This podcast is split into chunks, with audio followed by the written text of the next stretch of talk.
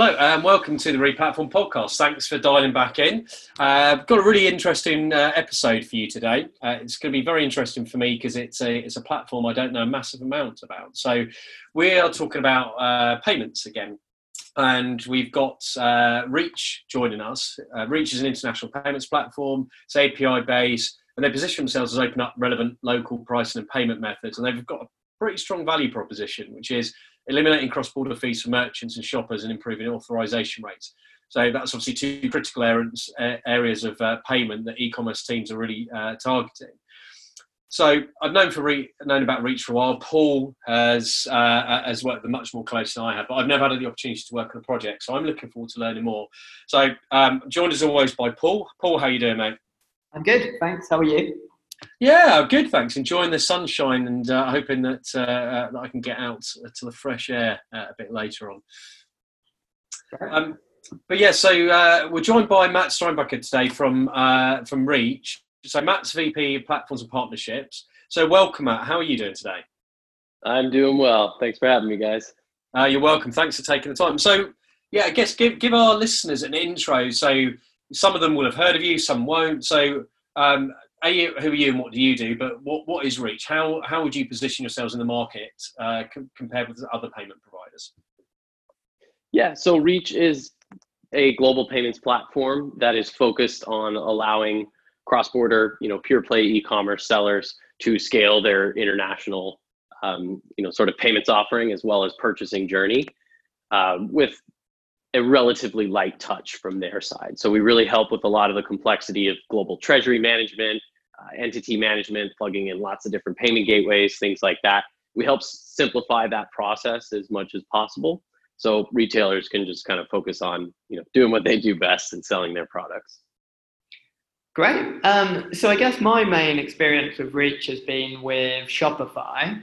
Um, can you just talk us through, and I guess with that, like our clients have generally come to you to solve quite specific problems. Um, can you just talk us through kind of how Reach works with Shopify and some of the kind of multi-currency benefits that you have over the native handling? Yeah, of course. So, little little rewind in time. Um, the history with Shopify and Reach is about four years ago, which is around the time um, I was still pretty new to Reach uh, we were sort of collabing with Shopify in their big push for Shopify Plus, right? And at the time, that was you get your MSM um, and of course checkout liquid, and customizing your whole storefront uh, much more so than sort of the standard Shopify checkout, and that still remains, you know, one of the value props today. But what Reach did is we were actually the first multi-currency provider. Uh, at the time, you know, there was a lot of competition coming in from Magento and Shopify. Payments had not rolled out their multi-currency solution for you know a couple years. Um, and so that's sort of how we started on the platform was really just a very basic multi-currency solution. Uh, since then we've you know very seriously throttled um, our solution and the real value prop that we bring today and, and what many merchants like to utilize us for is our ability to offer multiple fixed price books uh, in as many currencies as they want. So we basically can do that per product, per currency across the world. And that really solves this issue that many merchants, especially if they're replatforming from a platform like Magento or Salesforce, or of course, you know, a full custom API site, um, it allows them to kind of tick the box of I want one domain, but I need to honor my MSRP values for you know my distributors in XYZ markets that all operate in different currencies and that's really one of our true value props. Further to that of course um, you know outside of just the specific shopify space we offer lots of different payment methods within our integration. So again it's sort of like a, a one-stop shop for your cross-border sales. Um, but that is definitely one of the the biggest value props that we provide on the shopify platform. And we do it natively to the checkout which just again you know our whole mo at reach is basically allowing retailers to completely control the whole shopping experience on their site. Um, so it's really, really a you know attractive solution for merchants to be able to control their foreign pricing while keeping it native to their Shopify checkout. So, um, so I think that's a really interesting feature, and I'd imagine that's kind of been a big uh, kind of way you've picked up a lot of customers in the past. And I know one of our mutual clients came to you as a result of that. Um, can you just talk us through how that's then managed in the back end? So essentially, if you've got different uh, price lists or price books for um, yeah different currencies, like how do you actually manage that within Shopify? Yeah, so we built sort of a front end UI. Uh, we basically have an app that you can utilize to basically set up you know, we base, you know, the, the two easiest ways are dynamic FX conversion. And of course, you can add markups to the exchange rate, things like that. But then you can also set your fixed price books. So we have API endpoints, of course, that you can sort of plug into um, to allow yourself to automatically auto update all your fixed foreign prices. But then you can also do that through a user interface in our app within Shopify. Now, one of the challenges of the Shopify platform is they don't allow third party payment gateways to manipulate the prices in their actual backend and reporting.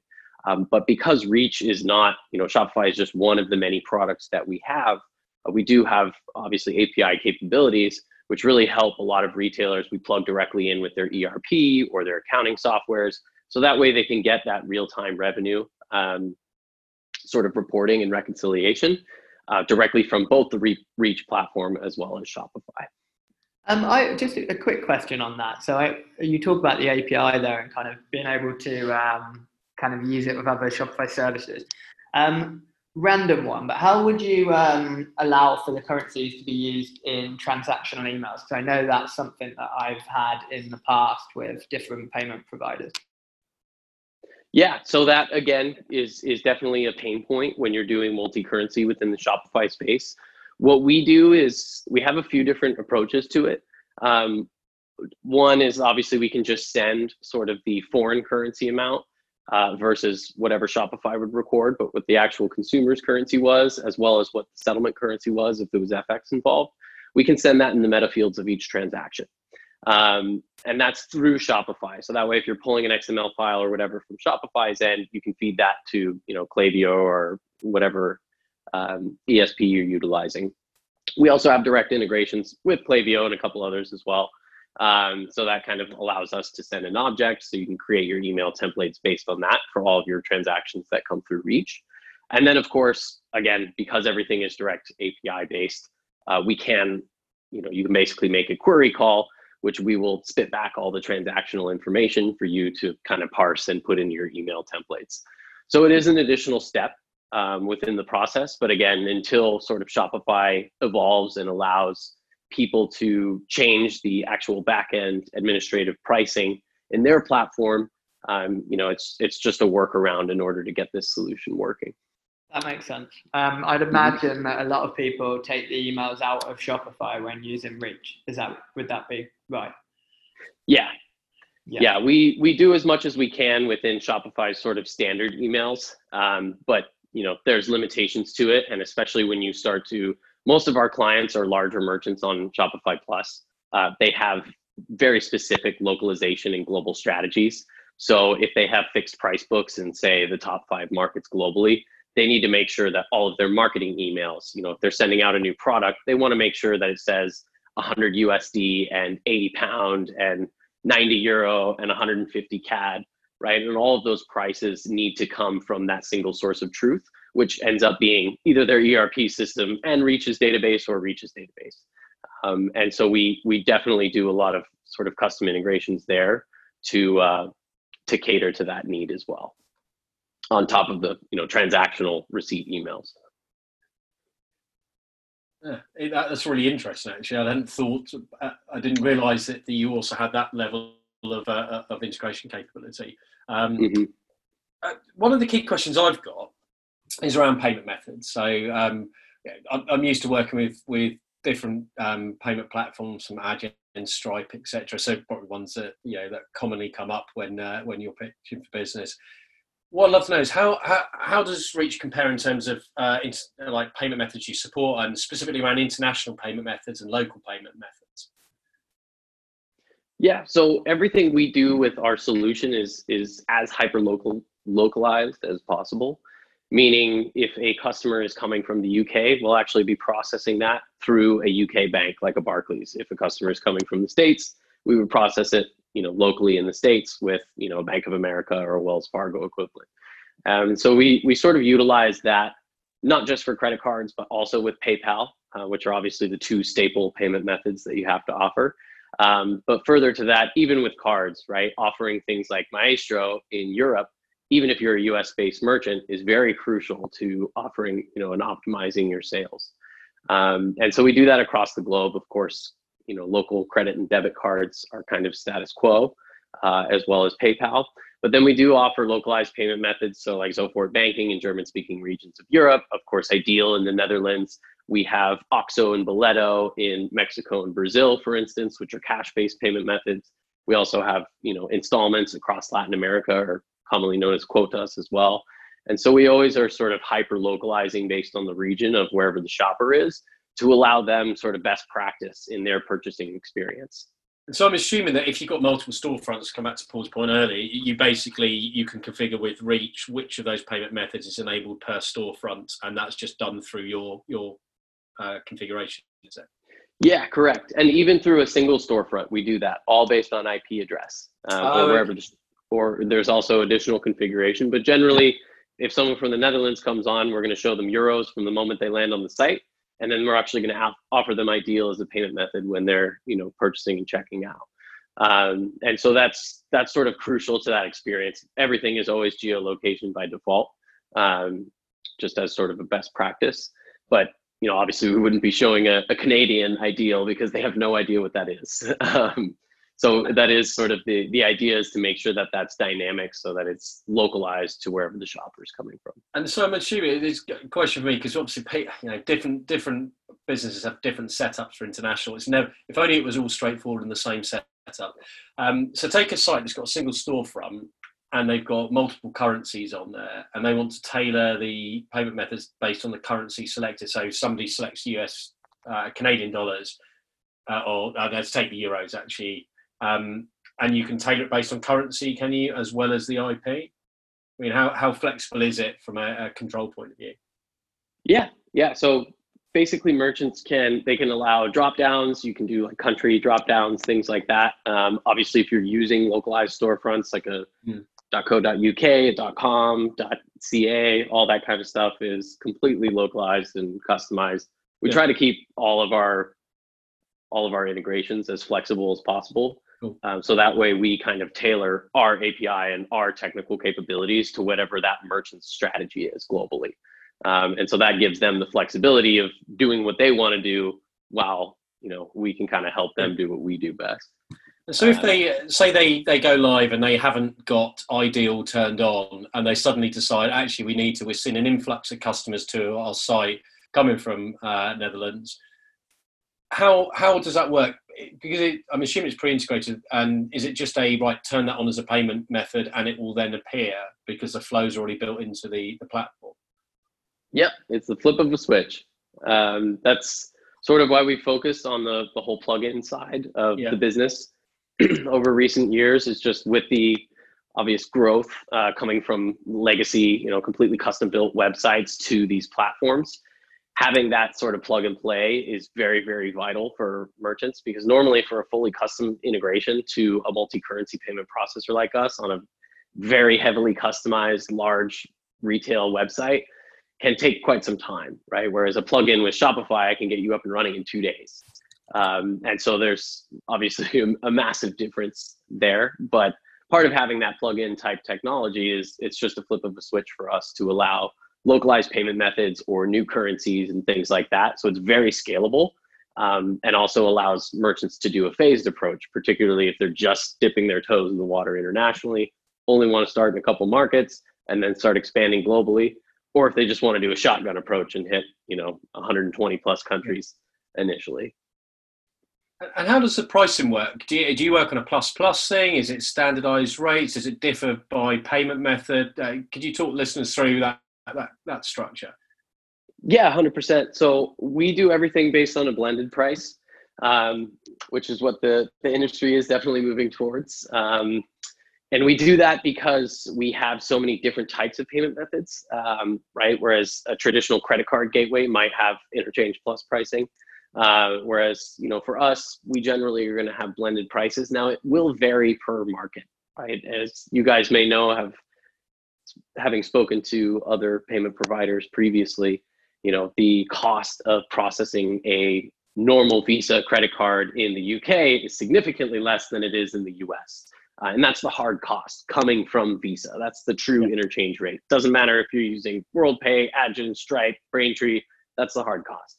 And so what we generally will do is kind of walk through a business case of, you know, what are your current costs and then what are your costs processing locally. So you don't have all those additional cross-border interchange rates um, because our model is focused on, you know, always processing locally to the customer. But we just basically take a blended percentage of every transaction. So that way it's very clear uh, for the merchants and makes it easy for them to reconcile their true cost of payment. Um, and other than that, no subscription fees or setup fees or you know any monthly fees or anything like that. We try to keep it as other, easy as possible. Are there any other additional fees, such as, for example, when um, when 3ds is uh, processing a transaction or when S- SCA, because some of the some of the other providers you get a small pence per transaction additional fee for things like that. Uh, are there any other like fees related to the start, the type of transaction or the security of it? Yeah, sometimes there are. Uh, for example, 3DS is a good example. Um, generally, we don't. We try to bake that in as much as we can to the standard cost structure. Um, but sort of as I said with regional processing, when you're looking at processing a local Brazilian credit card uh, versus processing a 3DS transaction, um, there's there's quite a bit of a difference there. So we kind of break that down per transaction type. So that way, again, you know, they sort of have a pricing schedule, and it makes it easy for financial teams to just go through and understand what their true cost is for each of these. Cool, that's interesting. Thank you. Um, so I have another question. So in terms of the kind of, uh, I guess, UX in Shopify, um, do you do you kind of sit directly within the Shopify checkout, and is that the same for all of the payment methods? Yes. So we integrate directly to Shopify's checkout. We do require Shopify Plus. Um, as noted with things like emails, stuff like that, we generally are working with larger merchants. Um, but it is natively integrated and therefore things like you know discount scripts uh, gift cards discount codes all that kind of good stuff exit offers if you have upsells in your checkout all of that is you know still readily available and supported for merchants. Um, so we try to keep it as native to the platform as possible, and that's the same with credit cards, PayPal, you know, Ideal, whatever the customer is paying with. That makes sense. Um, and I guess like our client, Current Body, um, who I mentioned earlier briefly, are like a massive fan of yours, and I think they were probably one of your earlier customers, and they're quite a big Shopify Plus um, user. Um, and I know they use Reach uh, primarily because it's allowed them uh, to kind of support payments in like emerging markets, and also it's, it's one of the only solutions where they've been able to create like local feeds and things like that. Um, mm-hmm. Which territories are you supporting? Yeah, so uh, true to our model, we really only support markets for most of our merchants where we're actually, you know, a true competitor. Um, and so with Current Body, we actually help them on one of their main websites, uh, just currentbody.com, and we help them with their global reach. So all countries and currencies across the world, sort of like their rest of world site. Um, we're actually soon to launch a Middle Eastern site as well, which will cater to that market and about five local currencies um, in that region of the world. So it kind of gives them the ability to, you know, they definitely have a very nuanced, uh, localized, and international strategy.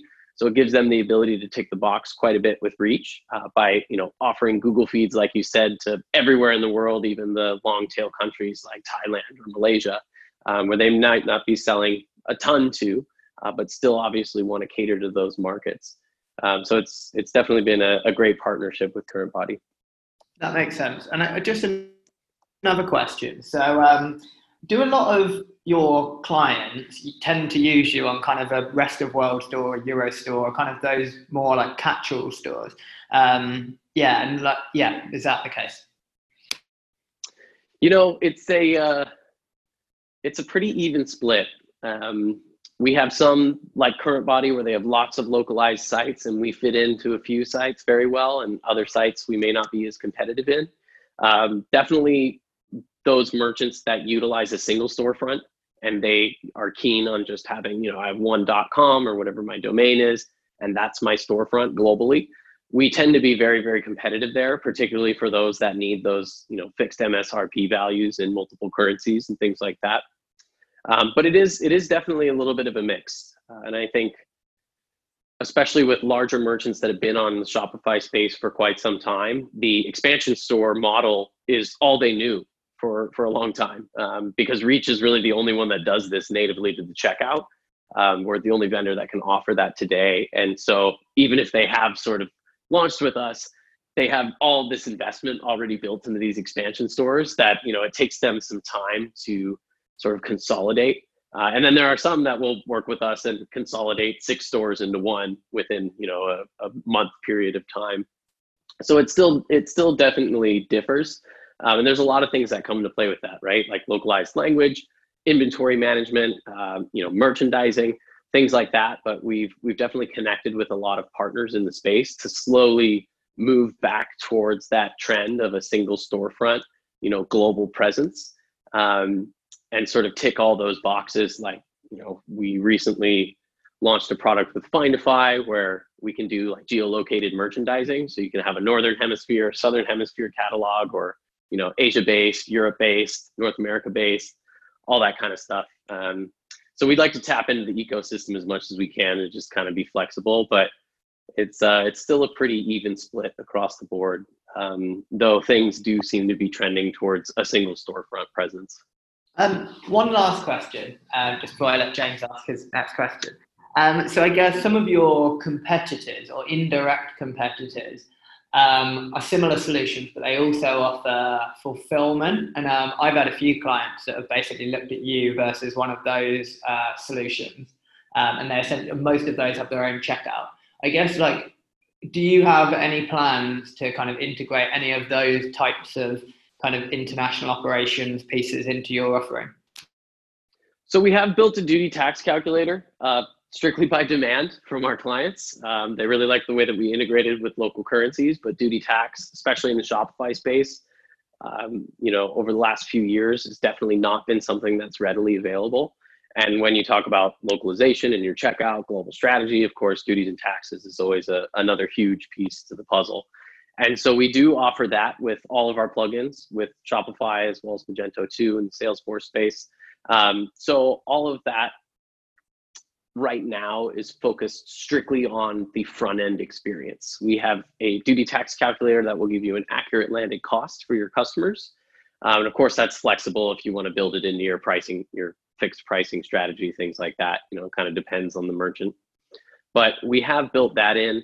However, we we keep that carrier agnostic and i think part of the value prop of our platform at the time being for the time being is that we are very modular and it allows a lot of retailers who may have existing relationships direct to carrier which oftentimes can be very advantageous for them uh, either from a pricing standpoint or customer service or whatever it may be um, it kind of allows them to operate their fulfillment side of their business independently of reach uh, while getting that front end technology plug in so they get their streamlined customer experience, but they can still handle the back end operations however they want to. Um, so for the time being, we try to keep it separate. Um, we do obviously work with lots of 3PLs and direct carriers, things like that, because we are offering the duty tax calculator. But we, you know, definitely try to stick to our guns as much as we can and partner with uh, people who are better at doing their jobs than we are. So we stick to our payments. We've uh, we've talked quite a bit about uh, Shopify and and Shopify Plus being core, one of the core platforms that you work with. But beyond Shopify, what other platforms uh, are you working with? And is the way that you work with them exactly the same in terms of the technical solution as Shopify, or do you have different ways of working with other platforms? Yeah, so the other two, namely, are Magento 2 and Salesforce Commerce Cloud. So they operate in the same way uh, similar sort of plugin style. They're all have different names. Um, you know, module for Magento 2, Uh, but yeah, anyway, it, they they are all sort of plugins, and they all have the same capabilities. So they have those localized currencies. They have you know fixed versus dynamic pricing strategies. They have all the localized payment methods available, and they have that duty tax calculator, as as I sort of mentioned um, a moment ago. So we do try to keep them as aligned as we can. However, obviously, keep in mind, you know, the platforms are all significantly different, as I'm sure you guys are well aware, right? So there, there are definitely nuances to each of them. Uh, for example, we were talking about email confirmations earlier. That's not really a big deal with Magento and Salesforce, who are known to be, you know, much better at handling things like, you know, fixed MSRP values through a single storefront or handling multiple storefronts through sort of a aggregate administrative backend. Yeah, so a question related to that is you've got these extensions and modules and plugins across these platforms, obviously speeds up development time but from experience of working with, with other payment providers, is the the time and effort sometimes to set up can vary from platform to platform. So, in your experience, do merchants find it quicker to to implement Reach on top of a specific platform, or is it pretty similar in terms of complexity and time to get Reach up and running on a, a new site? So the time of integration definitely does vary per platform. Shopify is definitely the easiest. It can generally take you know two days for a very simple integration, but it can also take a, a few weeks depending on the complexity and how they want to set things up. With Magento 2 and Salesforce, there's absolutely you know there's no one size fits all solution. Uh, same with Shopify. And so what we try to define our plugins as is it gets you, you know, 70% of the way, 80% of the way. But of course, there's going to be additional customizations that each merchant has to do based on their strategy for every market or however they want to plug us in.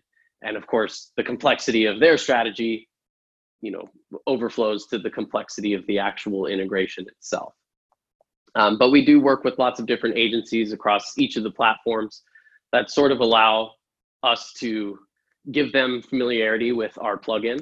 Um, and that really definitely helps merchants um, in terms of integration timeframes and making sure that you know what they expect is is obviously delivered uh, through our technology. And have you found that working on with non-SaaS platform like uh, like, Magento open source, um, for example, uh, uh, do you find that creates more complexities for a, a, third party like Reach because, as you said, the there's not a standard implementation of it, right? Whereas with Salesforce, the core underlying application is SaaS with Shopify Plus SaaS, and therefore you've got that consistency. Does that create efficiencies from from Reach implementation point of view, or is it just too varied? Um, it really depends. It, it, I would say, of course, it really depends on the actual infrastructure that the merchant has in place for their site. Um, if they do have a pretty solid development team or agency that they're working with, generally a fully customized you know type of integration on a non-SaaS platform is something that can be really smooth. And oftentimes, people who have those types of setups have built very complex back-end business models and operations for a reason because there's something within their business that's generally too nuanced. Um, other times, it's too legacy, uh, and, that's always a complexity, right? Um, but in general, you know, we do find we do find sort of the SaaS side a little bit easier in terms of plug and play because, like I said, it gets you that 70% of the way. But the open source definitely gives you a lot more flexibility and you know um, really just the the customization that these merchants can use our API to build whatever they're trying to achieve uh, within their website or their shopping experience. And for for platforms where you don't have an existing plugin, uh, I think say, for example, say BigCommerce. I don't think you've mentioned them, have you, for a plugin? No, no. not as of right now. So, say say a you've got a uh, an e-commerce team that that that comes to Reach and says, "Look, we really love what you've got. We think your platform's perfect for our international payments. We're on BigCommerce. What what is what are their options? So, do you have any case studies where people have done this, where you've uh, implemented it on a platform where you don't have an existing plugin, or is it really a they need you need to work with the plugin um, in order to use the solution? Yeah, we we've built the majority of our business based on fully custom integrations. Um, we have worked with you know platforms like WooCommerce before, where we've had a larger client that maybe was either replatforming or just you know heard of us knew that we solved a lot of the pain points and could tick a lot of the boxes as a partner for them and basically requested that you know we build a, a full integration to their site. And it's absolutely possible. Uh, of course the business case must be there right? But we don't only focus on the plugin side of our business.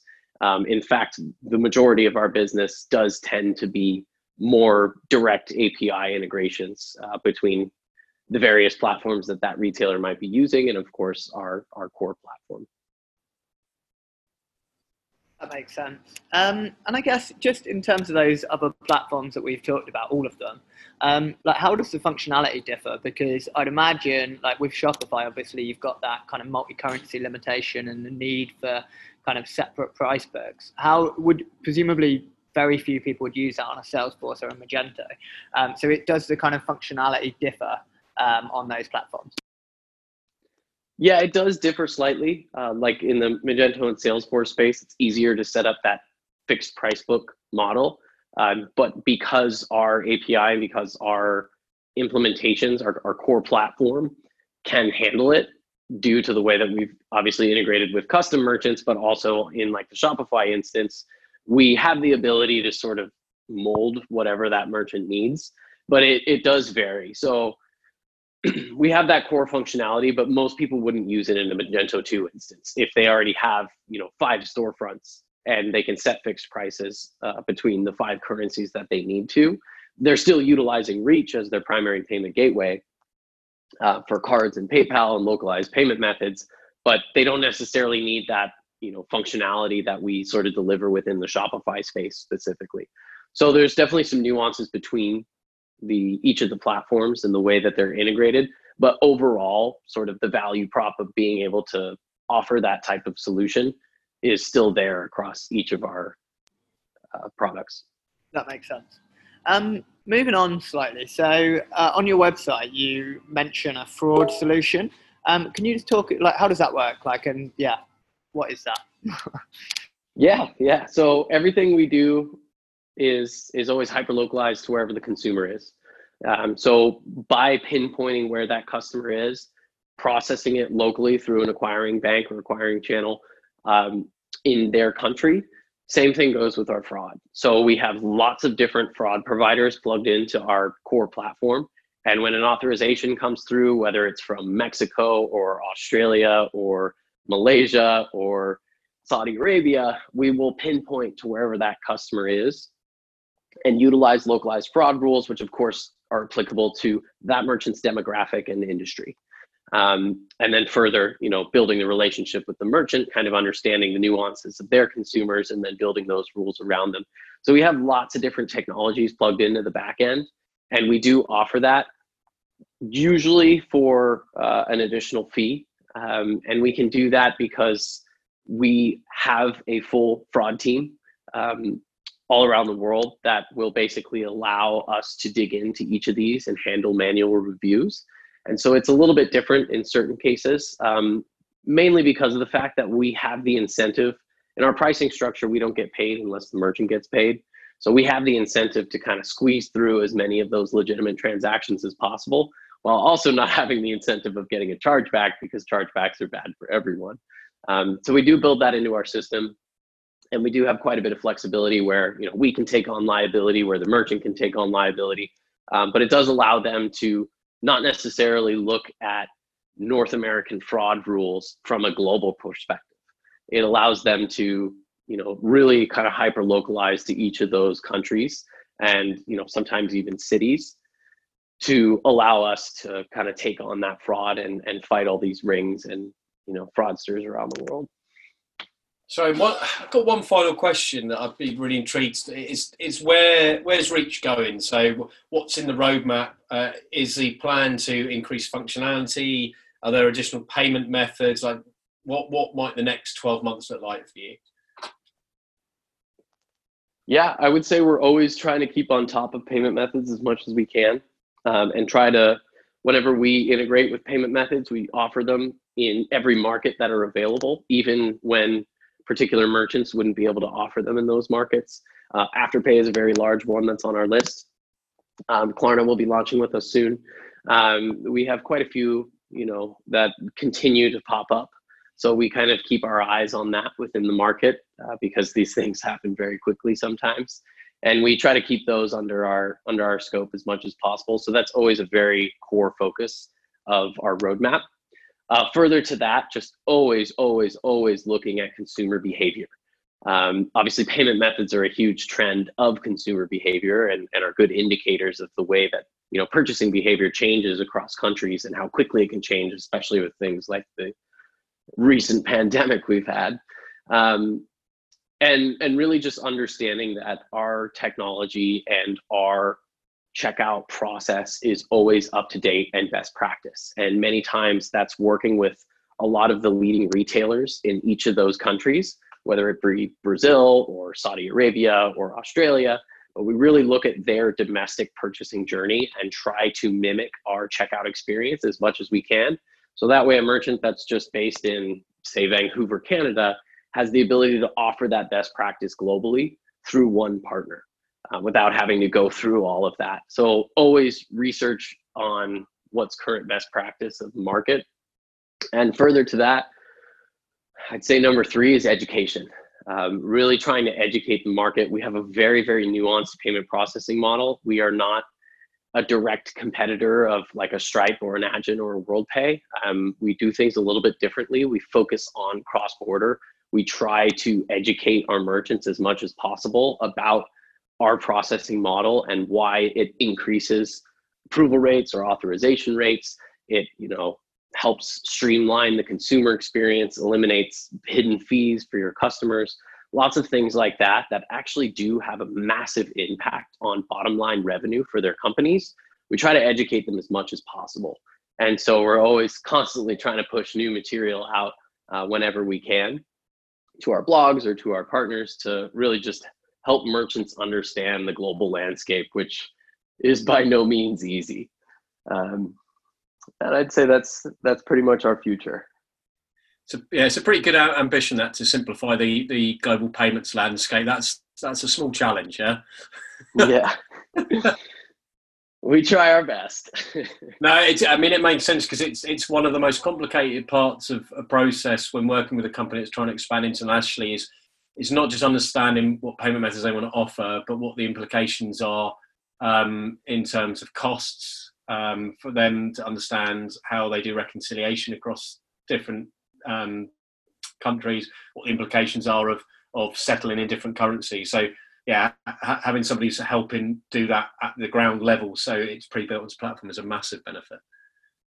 Yeah, yeah, absolutely. We try to demystify it as much as we can because there's so much complexity that goes into it, and there's so many unknowns, especially with things like tax regulations and pieces like that ever changing. Um, we we just try to partner with people that are, you know, looking for a, great way to sort of leverage our knowledge to boost their business. Cool, Paul. Um, that, I've covered off all the questions. I want to. That was brilliant. Um, and thanks, Matt. I've learned a lot today, which is really really useful. Uh, Paul, is there anything else that, that you wanted to cover? No, no, I think that's um, really good. Yeah, you covered loads, and I think um, yeah, Reach has got a really nice proposition as um, yeah, kind of solving a problem that no one else really seems to be able to solve, particularly on the Shopify side. And then I think it's a really nice alternative to um, some of the like international kind of um, as a service solutions, I guess. Um, if you can kind of fulfill the products yourself. So yeah, really, I've been really impressed by it so far. So yeah, really, really good, really good episode. Yeah, thanks, guys. I appreciate it. Excellent. Well, thanks everyone for listening in. Hopefully, that's given you a really good flavour for, for what Reach is, how the platform works, where it fits in the market. Uh, and Matt, if anyone's got any follow up questions and want to learn a bit more or got something questions specific to their particular uh, uh, business, what's the best way to reach out to you or to reach? Yeah, you can either come to our website and uh, click on our contact submission form and I'll, I'll be sure to see those inbounds. Uh, or you're obviously welcome to hit me up on LinkedIn, especially if you're ever just curious, if you want an audit on your current website or your current global strategy or unsure about certain things. We like to do lots of free education and consultations. That's how we try to win our business. So we're always happy to get out there and, uh, and give out free education. Amazing. Well, thanks so much for taking the time uh, to jump on the call with us. Uh, I know it's early morning over in in uh, Texas for you, so we'll, we'll, leave you in peace to enjoy your day. And uh, yeah, thanks everyone else for listening. And if you do have questions, do reach out to Matt or give me and Paul a shout.